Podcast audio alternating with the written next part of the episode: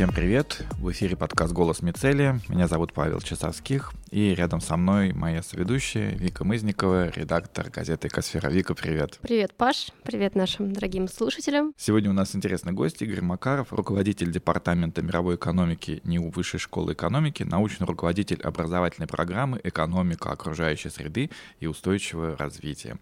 Здравствуйте, Игорь! Здравствуйте!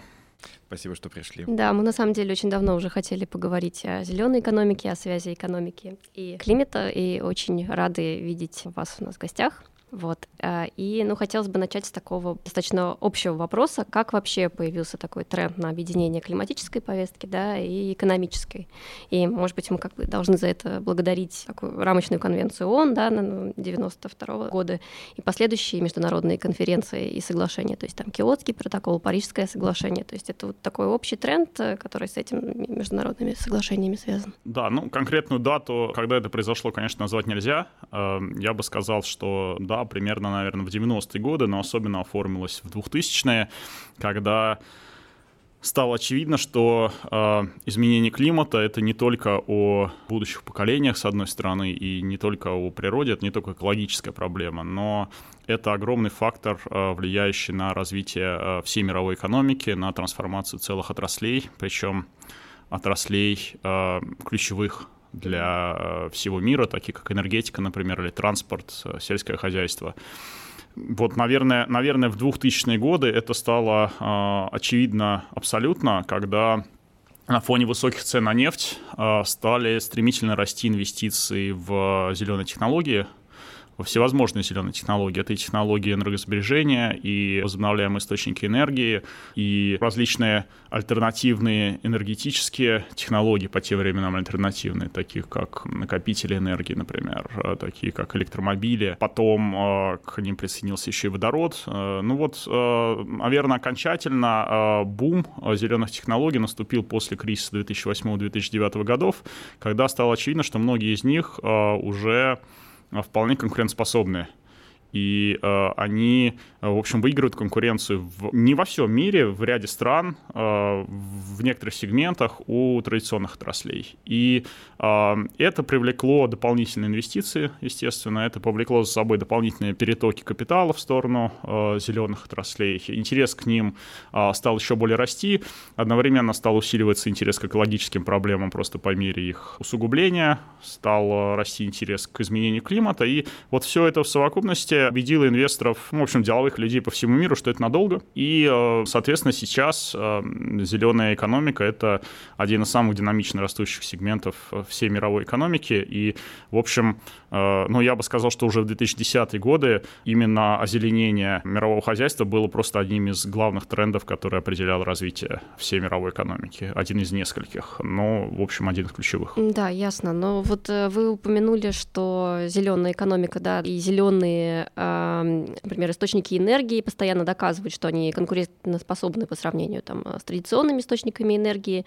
Но вот э, есть такое ощущение, что со стороны там, э, многих э, противников да, возобновляемых источников постоянно есть такое желание поймать это готча, да, что, что все это не работает, что вот у нас был сейчас вот недавно совсем да, какой-то энергетический кризис в Европе, да и не только в Европе, связанный с тем, что приходилось дополнительные мощности угля да, подключать, допустим, э, несмотря вот на проходящий зеленый переход, и э, ну, появилась такая позиция, что, например, европейские страны э, переоценили да, мощности ВИЭ э, в связи с... и теперь им приходится как бы наращивать, э, возвращаться к углеводородам. То есть насколько это справедливо или там какой-то другой баланс все таки Эти мысли тоже имеют право на существование, и, в общем, в них многое правда. Потому что, когда я говорю, что новые зеленые технологии, в том числе возобновляемые источники энергии, конкурентоспособные по сравнению с традиционным ископаемым топливом,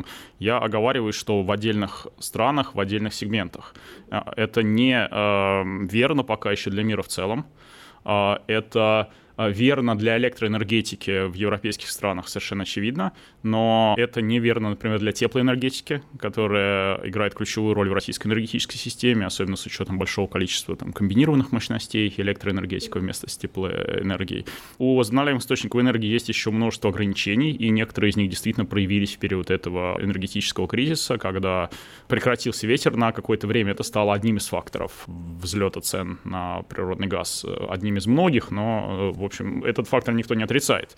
Понятно, что для того, чтобы возобновляемая энергетика занимала не 20 или 30 процентов или даже 40 процентов энергобаланса только в электроэнергии, а приближалась к 100 процентам, то э, требуются совершенно другие технологии, совершенно другой уровень развития технологий накопителей, а, которые позволяют э, сбалансировать скачки в предоставлении возобновляемой энергетики. И, в общем-то, этого пока еще нет. Поэтому я бы не стал говорить, что... То есть возобновляемая энергетика, она конкурентоспособна в отдельных э, странах и в отдельных сегментах, но пока рано говорить о том, что она коммерчески привлекательна с точки зрения там, доминирования в мировом энергобалансе. До этого еще довольно далеко. Наверное, мир к этому придет, но он будет двигаться к этому очень неравномерно.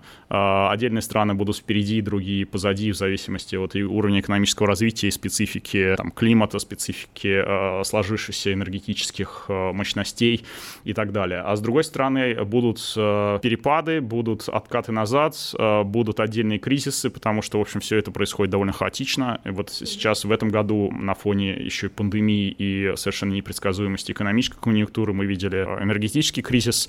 Это в этом тоже, ну, частично проявляется вот эта хаотичность перехода к зеленой энергетике. Она очень не, пока не скоординирована, и пока рано говорить о том, что это гладкая дорога, по которой не будет э, никаких в общем, эксцессов и э, непредсказуемых последствий. Будут совершенно точно. Ясно.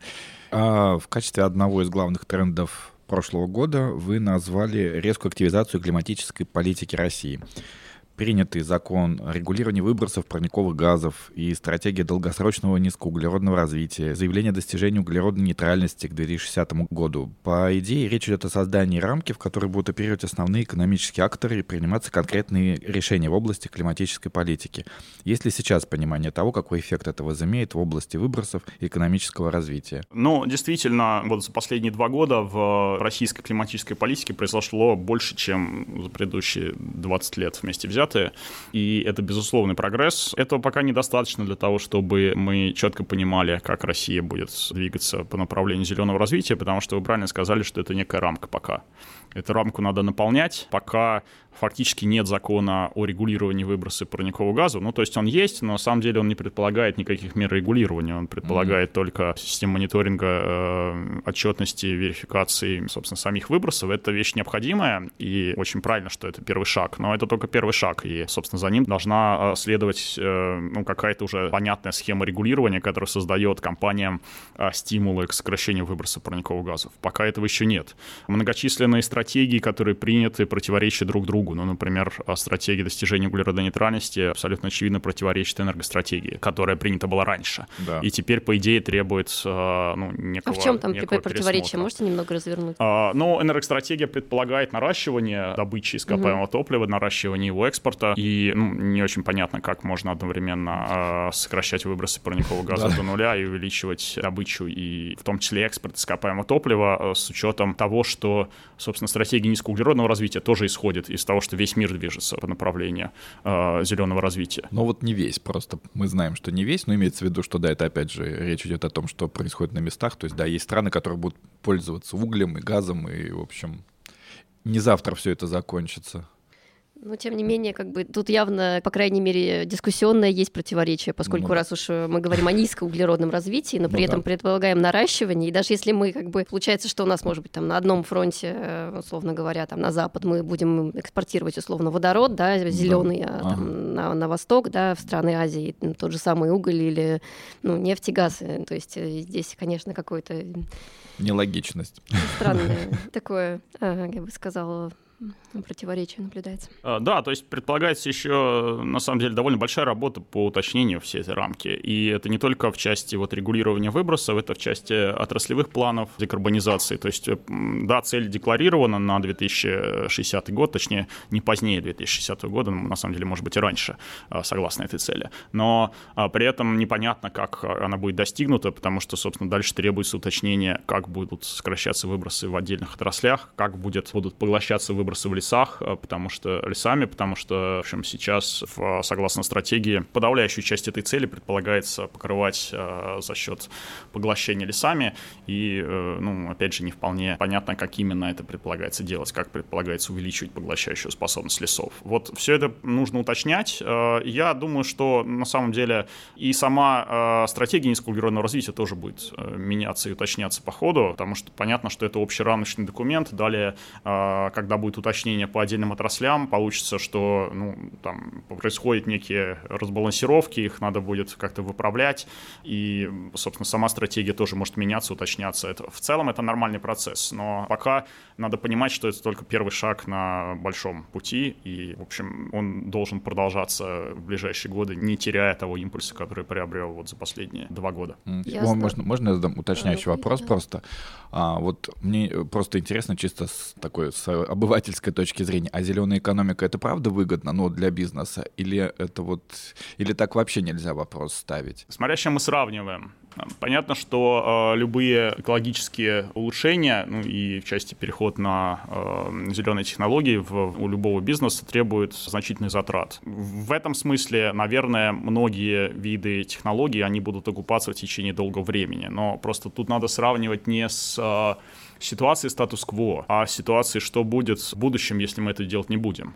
Собственно, если мы этого делать не будем, то потери будут существенно больше, чем потери, вот, э, чем вот эти инвестиции в зеленые, зеленые технологии и, возможно, их неокупаемость на коротком промежутке времени. Просто если не переходить э, к зеленым технологиям, то товары перестанут быть конкурентоспособны на международных рынках, будут потери в экспорте, будут э, сложности в привлечении капитала, будут сложности в, просто в конкуренции за потребителей с компаниями, которые свой углеродный след лет сокращают. Э, вот, вот здесь будут потери, которые, скорее всего, будут э, существенно выше, чем э, те вложения, которые сейчас необходимы в, в зеленые технологии. То есть я не могу сказать, что в очень во многих отраслях эти вложения сразу же дадут какую-то грандиозную отдачу. Хотя в отдельных случаях это тоже правда, потому что, как правило, более зеленые технологии, они, в принципе, более эффективные. И простая модернизация производства, она априори является направлением в сторону зеленого развития. То есть здесь есть синергия вместе с экономическим ростом и с, э, с развитием бизнеса. Но понятно, что все очень сильно различается от компании к компании, от сектора к сектору, но в целом логика такая, что этого нельзя не делать, просто потому что если этого не делать, то потери будут существенно больше, чем э, те затраты, которые необходимы на этот э, зеленый переход.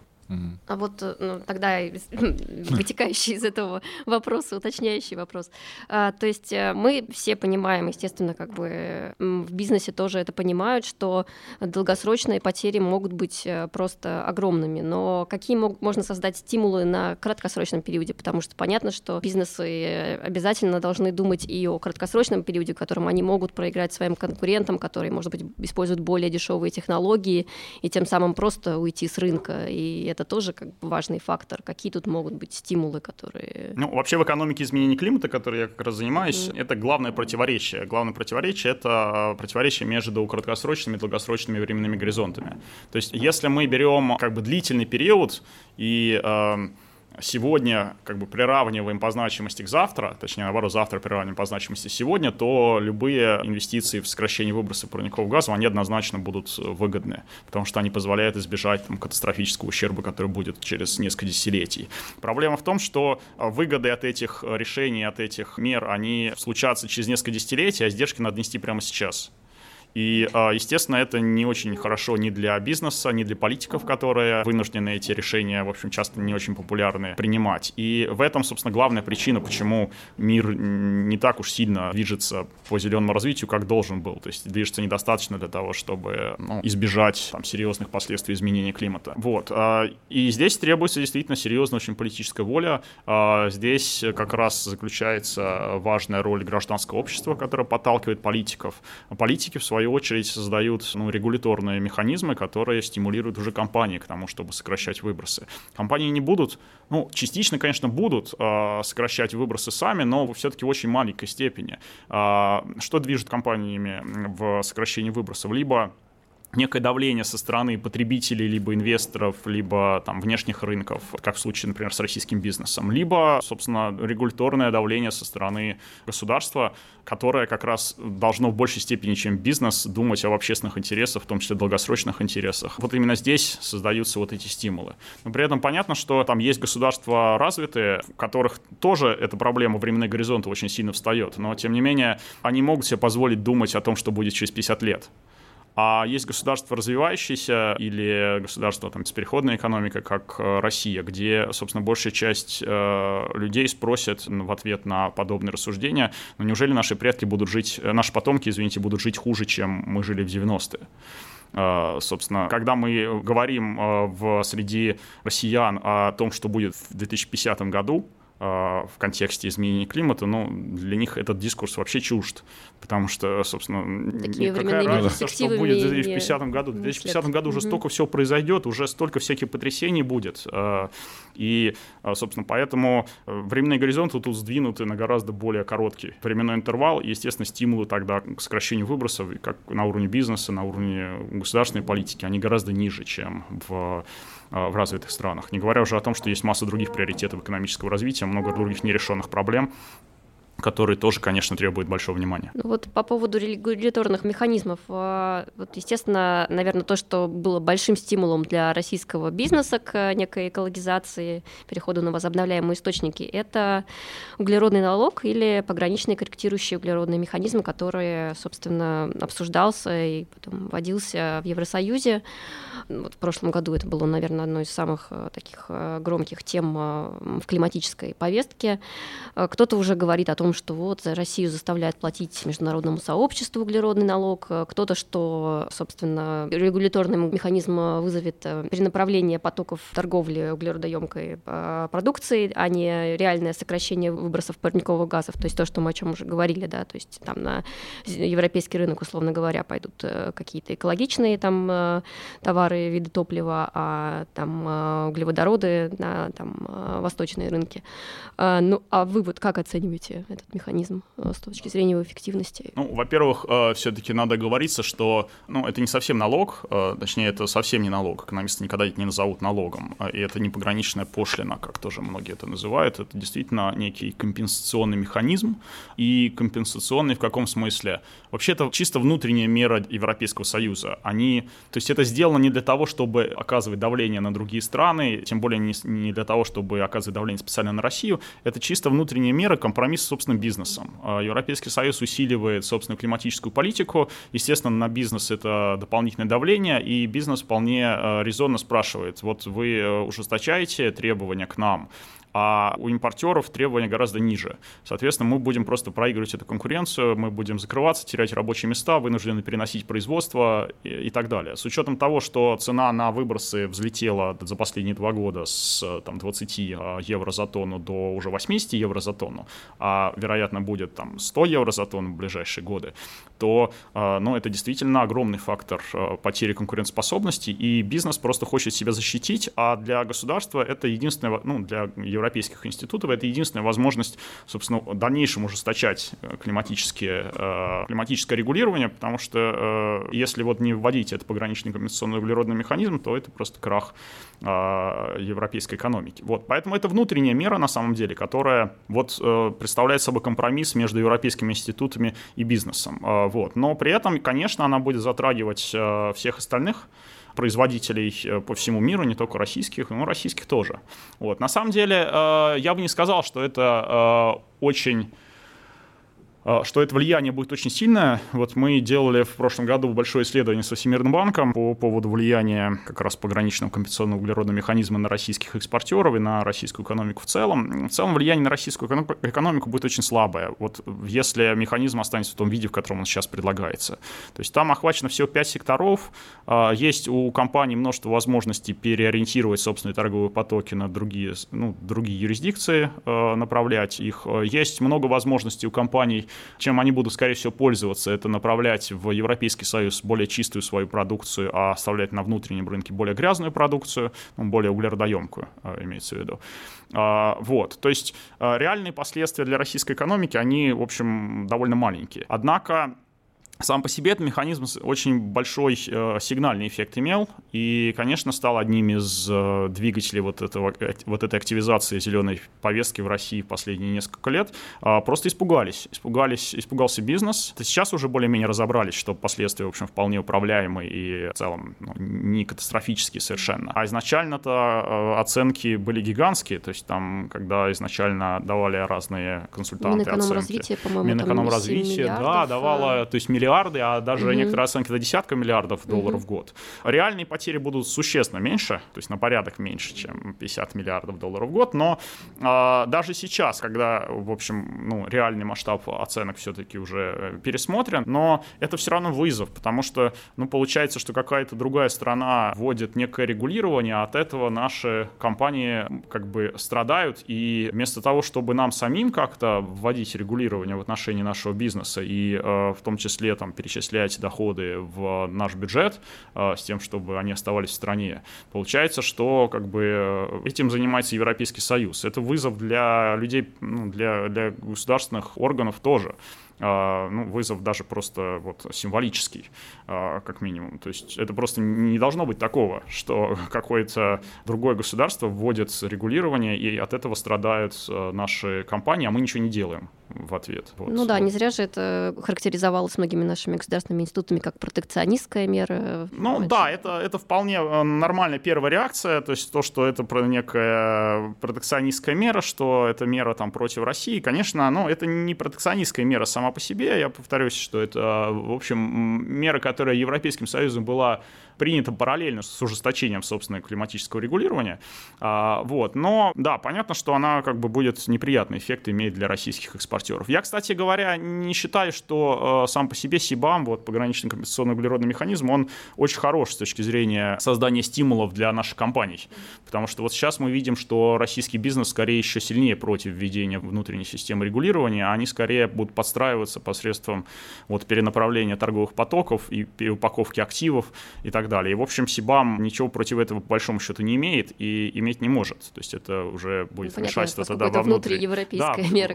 Да, они не могут как mm. бы смотреть, как российские компании mm-hmm. это делают. Поэтому, на самом деле, мне кажется, что Сибам, э, посредством создания Сибам, Европейский Союз создал огромную бюрократическую машину, которая будет иметь очень слабый эффект, на самом деле, на, в том числе, э, там, российские выбросы, на стимулы к сокращению выбросов российских компаний и так далее. Но сигнальный эффект он имел, это надо признать, и э, вот если бы не Сибам, наверное, российская климатическая повестка не была бы среди приоритетов э, правительства. Сейчас она находится среди приоритетов правительства. Вот, да. Можно, да? Просто чтобы закрыть разговоры о Евросоюзе, сейчас а, тоже широко обсуждается тот факт, что Еврокомиссия собирается временно определить э, атомную энергию и газ да, как э, зеленые э, возобновляемые источники, ну не возобновляемые, а именно зеленые низкоуглеродные источники энергии, но при этом есть какое-то и сопротивление этому большое. И с другой стороны, вот хотелось бы тоже как-то оценить последствия для России, и будут ли они вообще, или это опять как-то просто внутренние... Ну, долгосрочные последствия это, конечно, будет иметь, и в целом они хорошие от э, такого решения. То есть э, для России, конечно, принципиально важно, чтобы атомная энергетика признавалась как часть вот этого портфеля технологий к энергопереходу. Понятно, что Европейский Союз — это как бы не весь мир, но все-таки это один из ключевых наших партнеров, и один из главных двигателей зеленой повестки, то, что делается в Европейском Союзе, во многом используется как образец во многих других странах мира. В этом смысле, ну, конечно, в России приветствуют э, решение о том, что атомная энергетика рассматривается как часть вот этого зеленого перехода, пусть и с оговорками, и газ тоже рассматривается как решение, ну, как часть решения, опять же, с оговорками, но не как часть проблемы, в первую очередь. Э, вот. А в Европейском Союзе ситуация вполне понятна. Есть э, ряд стран, которые категорически против там, атома и в меньшей степени против газа, но в первую очередь Германия. Хотя, в общем, в Германии тоже много проблем связано с энергопереходом, но э, от атомной энергетики при этом они отказались из принципиальных соображений вот после, после Фукусимы. А с другой стороны, есть э, ряд стран, в первую очередь Франция, для которой, собственно, атомная энергетика играет совершенно ключевую роль. И, Там 70%, ну, генерации. Да, да, что-то угу. около 70% электрогенерации приходится на атом, и понятно, что ну, там просто не может быть другого решения, чем э, признание атома неотъемлемо а, частью этой зеленой повестки. Поэтому все эти дискуссии, по большому счету, они имеют политический характер, конечно, и каждый, собственно, представители каждой страны просто как бы демонстрируют волю своих граждан, но а, решение другого, чем рассматривать атом и газ как часть зеленого перехода в Европе, пусть, опять же, с оговорками и там в случае с газом как некое там, переходное топливо, но там просто другого решения принято быть не может. Это не значит, что все эти дискуссии сейчас закончатся, там еще будет куча судов и э, куча да, других переговоров, но в конечном итоге, конечно, признают э, и газ, и атом как часть переходно-зеленой, да, переходно-зеленой повестки. Mm-hmm. Ну, для России, конечно, это плюс, потому что, в общем, ну, от, от газа никто в России не собирается отказываться в ближайшие десятилетия, да, и, ну, в общем, наверное, наверное, это правильно, потому что, в общем, есть гораздо более значимые э, задачи, в том числе в рамках энергоперехода, например, замещение угля особенно в развивающихся странах. Вот. И даже замещение угля на газ это гораздо, в общем, наверное, можно рассматривать как позитивное изменение в любом случае, несмотря на то, что даже э, все равно тогда будут созданы газовые мощности, которые будут работать все равно несколько десятилетий. Э, это непростой вопрос. Тут в, как бы э, основная дилемма заключается в том, ну, насколько мы максималистские цели ставим. То есть если мы действительно верим в то, что на горизонте нескольких десятилетий можно достичь нулевых выбросов в глобальном масштабе, то в таком случае, ну, наверное, надо протестовать против газа и атомной энергетики. Но вообще-то маловероятно, что удастся достичь нулевых выбросов на горизонте нескольких десятилетий в глобальном масштабе. В Европейском mm-hmm. Союзе, да, но Европейский Союз — это 8% мировых выбросов. А, вот. А в глобальном масштабе, конечно, э, ну, пусть лучше, наверное, газ используется, чем уголь, например. И, э, ну, атомная энергетика тут имеет свои особенности, да, там другие типы рисков, которые, в общем, тоже довольно велики, и тут вопрос стоит, насколько общество общество готово принимать эти риски. Там, в Германии не готово, а во Франции вполне готово, и в России вполне готово в целом. Поэтому здесь э, ну, с атомом более сложная история, но а, ну, тоже явно никуда не исчезнет. И, в общем, многие страны будут его развивать, в том числе и Россия, безусловно, будет его развивать. Э, здесь ну, двух мнений быть не может. Игорь, а вот сейчас все чаще заходит речь о необходимости экономизации повестки по биоразнообразию, по образу того, что произошло с климатической повесткой. Как вы оцениваете шансы такого развития событий? Э, ну, это будет происходить. Э, в прошлом году вышел огромный доклад, который называется «Экономика биоразнообразия». Доклад э, Дасгупта, так называемый, ну, честь автора главного парта Дасгупта. Это фактически калька с доклада, с известного доклада Стерна «Экономика изменения климата», который был опубликован в 2007 году и стал таким самым фундаментальной работой, которая вот консолидировала область экономики изменения климата. Вот примерно то же самое сейчас происходит с экономикой биоразнообразия. То есть это вот прямо тот же процесс, просто с интервалом 15 лет. Но, безусловно, будет развиваться биоэкономика, как тоже область, э, ну, как часть сектора зеленой экономики, э, который предполагает там некую коммерциализацию экосистемных услуг разных экосистем, лесов, например, водно-болотных угодий и так далее. Но в чем разница ключевая и почему мне кажется, что вряд ли экономика биоразнообразия имеет такой же потенциал, ну, сто, столь же огромный, который... То есть экономика изменения климата сейчас это один из фундаментальных факторов, влияющих на развитие мировой экономики. Вот мне кажется, экономика биоразнообразия в ближайшие десятилетия, как минимум, несколько десятилетий, вряд ли будет таким фундаментальным фактором, просто меньшее количество ключевых отраслей э, затронуто. То есть э, если в отношении экономики изменения климата это в первую очередь энергетика, а также транспорт, различные углеродоемкие отрасли, тяжелая промышленность и плюс еще сельское хозяйство, то есть фактически вся экономика на самом деле, э, за редким исключением, то все-таки биоразнообразие ну, не имеет такого широкого прямого затрагивания. Ну, фармацевтика, да, ключевой, это для, для нее это очень важный фактор. Там лесное хозяйство, да. Ну, для а, сельского хозяйства, наверное, сельское тоже хозяйство, в определенной да. мере транспорт, но косвенно скорее, потому что... А, да, да, да. Ну, то есть э, тоже охват не маленький, но все-таки меньший э, по масштабу, поэтому я не думаю, что это приобретет такие же масштабы, но это можно видеть просто по масштабам потоков капитала, которые направляются в зеленую энергетику, условно говоря, да, и в любые климатические сюжеты, и потоки, которые направляются, вот сюжеты, связанные с биоразнообразием. Это несопоставимые величины. Наверное, потоки, направляемые вот в вопросы биоразнообразия, увеличиваться будут в ближайшие годы и десятилетия, но, наверное, все-таки не до таких масштабов. Вот. Хотя это, безусловно, тоже очень важное направление, которое будет развиваться и будет развиваться в целом по тому же пути, просто, ну, наверное, не настолько активно. Ну вот хотелось бы немножко такой теоретический вопрос задать. Ну вот мы сейчас все время говорим с вами про зеленую экономику, а, но насколько она, в принципе, сейчас в экономическом мейнстриме, и какие экономические школы уделяют вот разработке таких мер по экологизации наибольшее внимание? То есть, ну, условно говоря, будут такие меры, да, экологизации различаться, не знаю, у неоклассиков, там, неокенсианцев или вот сейчас набирающей популярности теории ММТ там? Ну, мне кажется, э, неоклассики, неокенсианцы и, собственно, новая денежная теория, они все-таки немножко о другом, они скорее о макроэкономике и там их расхождения, ключевые расхождения касаются макроэкономических процессов. Там есть преломление к зеленой экономике, ну, например, даже те же сторонники э, новой денежной теории, которые, современной денежной теории, которые, ну, правда, мне кажется, в экономический мейнстрим не вошла, и, наверное, вряд ли войдет. Но вот они рассматривают там огромные инвестиции в зеленые проекты как, э, собственно, один из важных столпов государственной политики. Вот. Но все-таки это такие приложения уже прикладные, там фундаментальные противоречия, ну, не противоречия, а там разногласия и разные взгляды этих школ, они другого касаются. Но в целом а зеленая экономика, конечно, вошла в экономический мейнстрим. Ну, Нобелевская премия была присуждена несколько лет назад Уильяму Нортхаусу, а, совершенно такому экономическому экономисту мейнстримовому, э, который, тем не менее, включил фактор изменения климата в экономические модели. Э, вот. И экономика окружающей среды — одна из самых динамично развивающихся областей. Э, недавно коллеги мои по высшей школе экономики, они подсчитывали число, самые частые ключевые слова в, в экономических научных журналах, в статьях.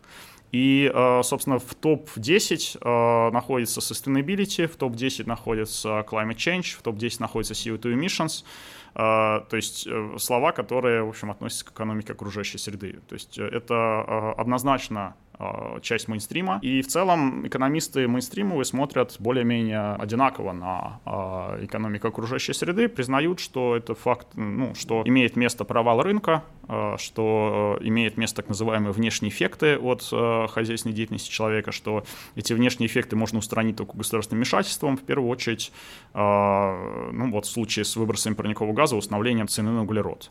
Вот. Это, в общем, такой общий консенсус, а дальше уже идут детали. Есть, конечно, и э, школы, которые такие, ну, более не находящиеся в мейнстриме, но которые немножко по-другому смотрят на эти процессы. Там школа экологической экономики, например, есть, которая э, не считает правильным рассматривать экологические проблемы как э, некие внешние эффекты хозяйственной деятельности человека, а наоборот рассматривают хозяйственную деятельность человека как часть э, более масштабных процессов в природе, в глобальной, в глобальной экосистеме, и где все пронизано взаимосвязями, а то, что делает человек, это только часть, влияет на часть этих взаимосвязей. Э, вот, есть э, школы, там противоречащие друг другу, ну, условно, неомальтузианство, которые опасаются демографического роста большого, который нанесет удар по окружающей среде, по способности планеты предоставлять нам экосистемные услуги. А есть противодействующие, есть школа там корнокупианства, такие оптимисты технологические, которые считают, что рынок, собственно, сам решит все экологические проблемы по мере того, как у нас будет э, ухудшаться качество воздуха, ценность, э, ну, условно, качество воздуха, качество окружающей среды в целом. Э, ценность этой окружающей среды будет расти, будут расти инвестиции в ее поддержание, поддержание, в ее восстановление, и таким образом рынок решит все без э, участия государства. Но в целом эти направления, они скорее такие маргинальные, маргинальные да, в большей степени, mm-hmm. а вот экономический мейнстрим, он, э, в общем, ну, да, он смотрит на а, проблемы климата и экологические проблемы другие, как э, провалы рынка, как то, что требует активного государственного вмешательства. Ну и, в общем, эта сфера действительно э, набирает популярность. Я пару лет назад был на лекции Николаса Стерна, собственно, автора того самого доклада Стерна, который я уже упоминал. Он сказал такую фразу, что вот лет 10 назад студент, ну, точнее, школьники поступали в университеты на экономику для того, чтобы изучать э, там ставки процента и инфляцию. А сейчас школьники поступают на экономику в основном для того, чтобы изучать изменения климата и неравенство. И что, в принципе, я вижу даже по своим студентам, э, действительно меняются очень сильно приоритеты, и э, экономисты ну, рассматривают вот глобальные проблемы разные, не только изменение климата, многие разные глобальные проблемы, как э, способ приложения, как, как объект приложения экономической науки, что, мне кажется, очень хорошо. Ну, это, наверное, туда же и климатические мигранты, и вот эти все штуки, потому что это тоже все очень мощные экономические процессы. И... То есть они политические, но они экономические тоже. То есть тут неразрывно это все связано. А, на вашем факультете открылась магистрская программа «Экономика окружающей среды и устойчивое развитие». Вот как раз, да, к вопросу о для кого она, как туда поступить, есть ли запрос со стороны государства в этой области? Да, мы как раз вот с этого года, в сентябре этого года открываем первый набор, точнее, набор уже открылся, а программа сама запустится в сентябре. А, программа как раз для молодых людей, которые ориентированы на то, чтобы экономическими механизмами и с помощью инструментов экономической науки вносить свой вклад в решение экологических проблем. Да, в дальнейшем, то есть, э, с одной стороны, мы ориентируемся на выпускников бакалавриата, конечно, в том числе бакалавриата вышки, бакалавриата других российских вузов, э, которые э, просто интересуются экологической проблематикой. И с другой стороны, мы ориентируемся на молодых специалистов, которые уже работают в бизнесе, но хотят именно вот эти компетенции в области экономики окружающей среды, в области ESG а, развивать, потому что, ну, в общем, все понимают, что это сейчас в России ну, такое направление очень быстрых карьер. Специалистов очень мало, спрос растет э, огромными темпами, и есть возможность, в общем, за несколько лет э, построить э, совершенно головокружительную карьеру, то есть придя там, каким, на какую-то совсем младшую позицию, но за счет того, что у тебя есть компетенции в этой сфере,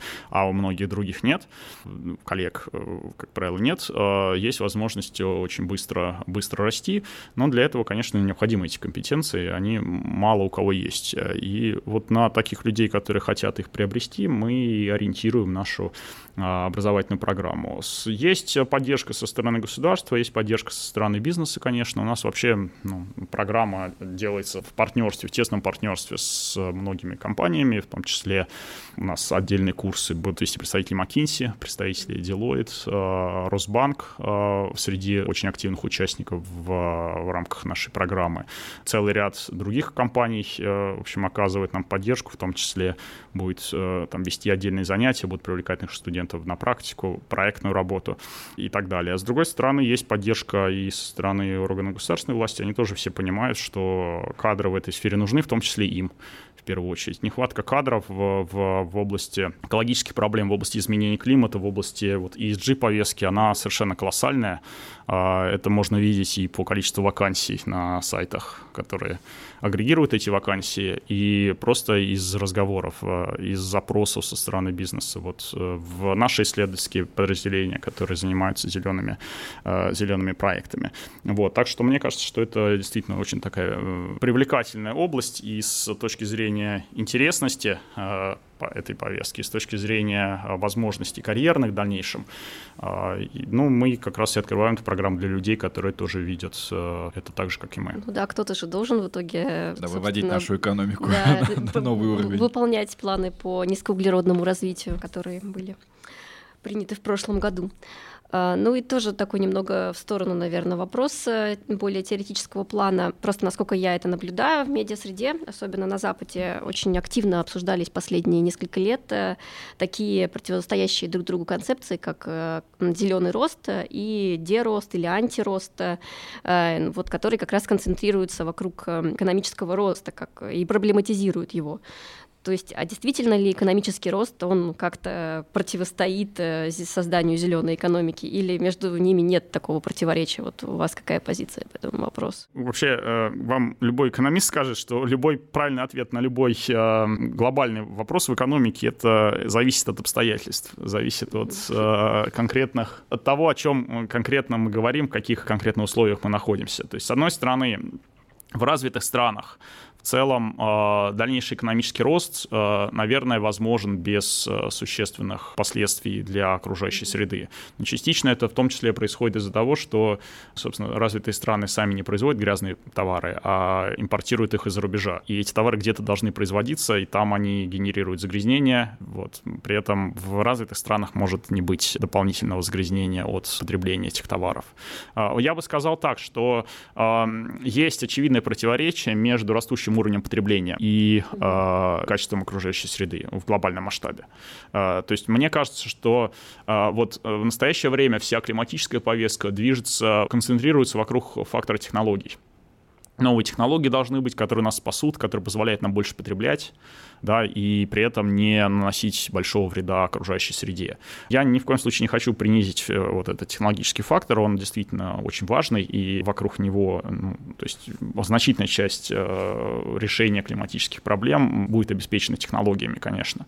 Но, с другой стороны, э, вероятно, нужна и трансформация потребления. Вот. А, не экономического роста как такового, потому что экономический рост — это, в общем, понятие такое статистическое, и оно может за счет разных факторов обеспечиваться. А вот скорее за счет, а, скорее трансформации потребления, модели потребления.